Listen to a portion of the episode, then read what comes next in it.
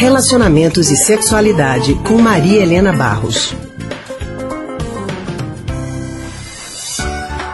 Essa quarentena foi caliente para muitos confinados, pelo menos é o que parece pela, pelas informações que circulam, que foram geradas pelas buscas na internet. A busca pela palavra sex shop aumentou durante o período de isolamento social mais rígido por causa da pandemia do novo coronavírus. E as lojas de brinquedos sexuais registraram aumento nas vendas. Vamos conversar agora sobre esse assunto com a psicóloga e psicanalista do Centro de Pesquisa em Psicanálise e Linguagem, CPPL, Maria Helena Barros. Boa tarde.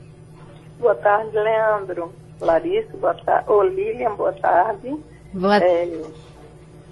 boa, tarde. boa tarde, Maria Helena. com, com o crescimento do mercado, até influenciadores digitais estão sendo pagos para divulgar os acessórios sexuais. Aparentemente o negócio está bombando, é o que a gente está percebendo, né?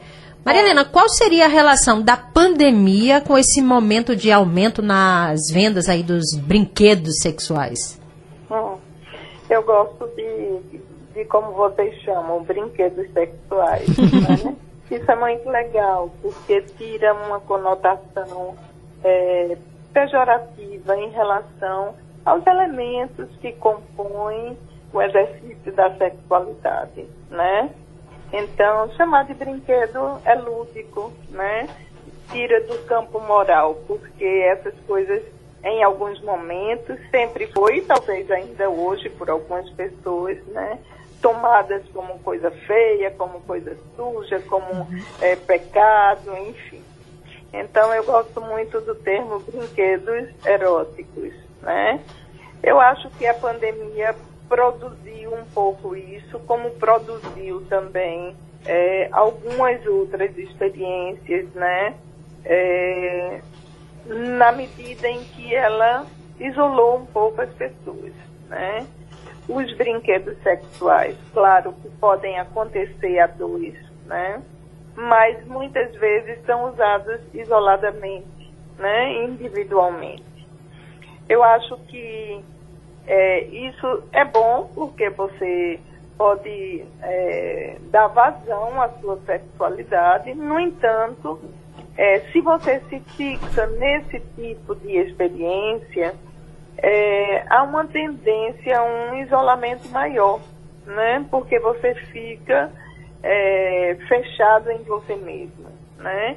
E a sexualidade tem essa coisa boa que é se abrir para o outro, né? Uhum quando essa... ela pode ser é, exercida, experimentada com responsabilidade, com respeito ao outro, né?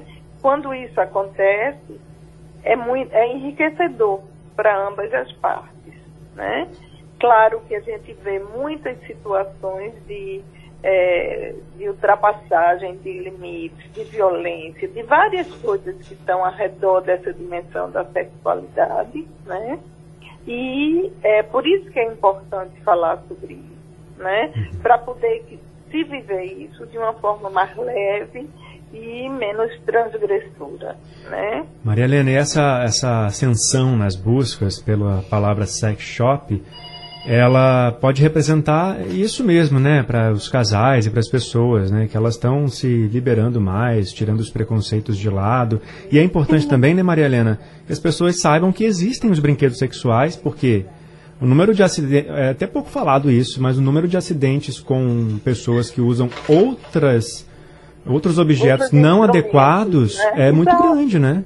É muito grande, né?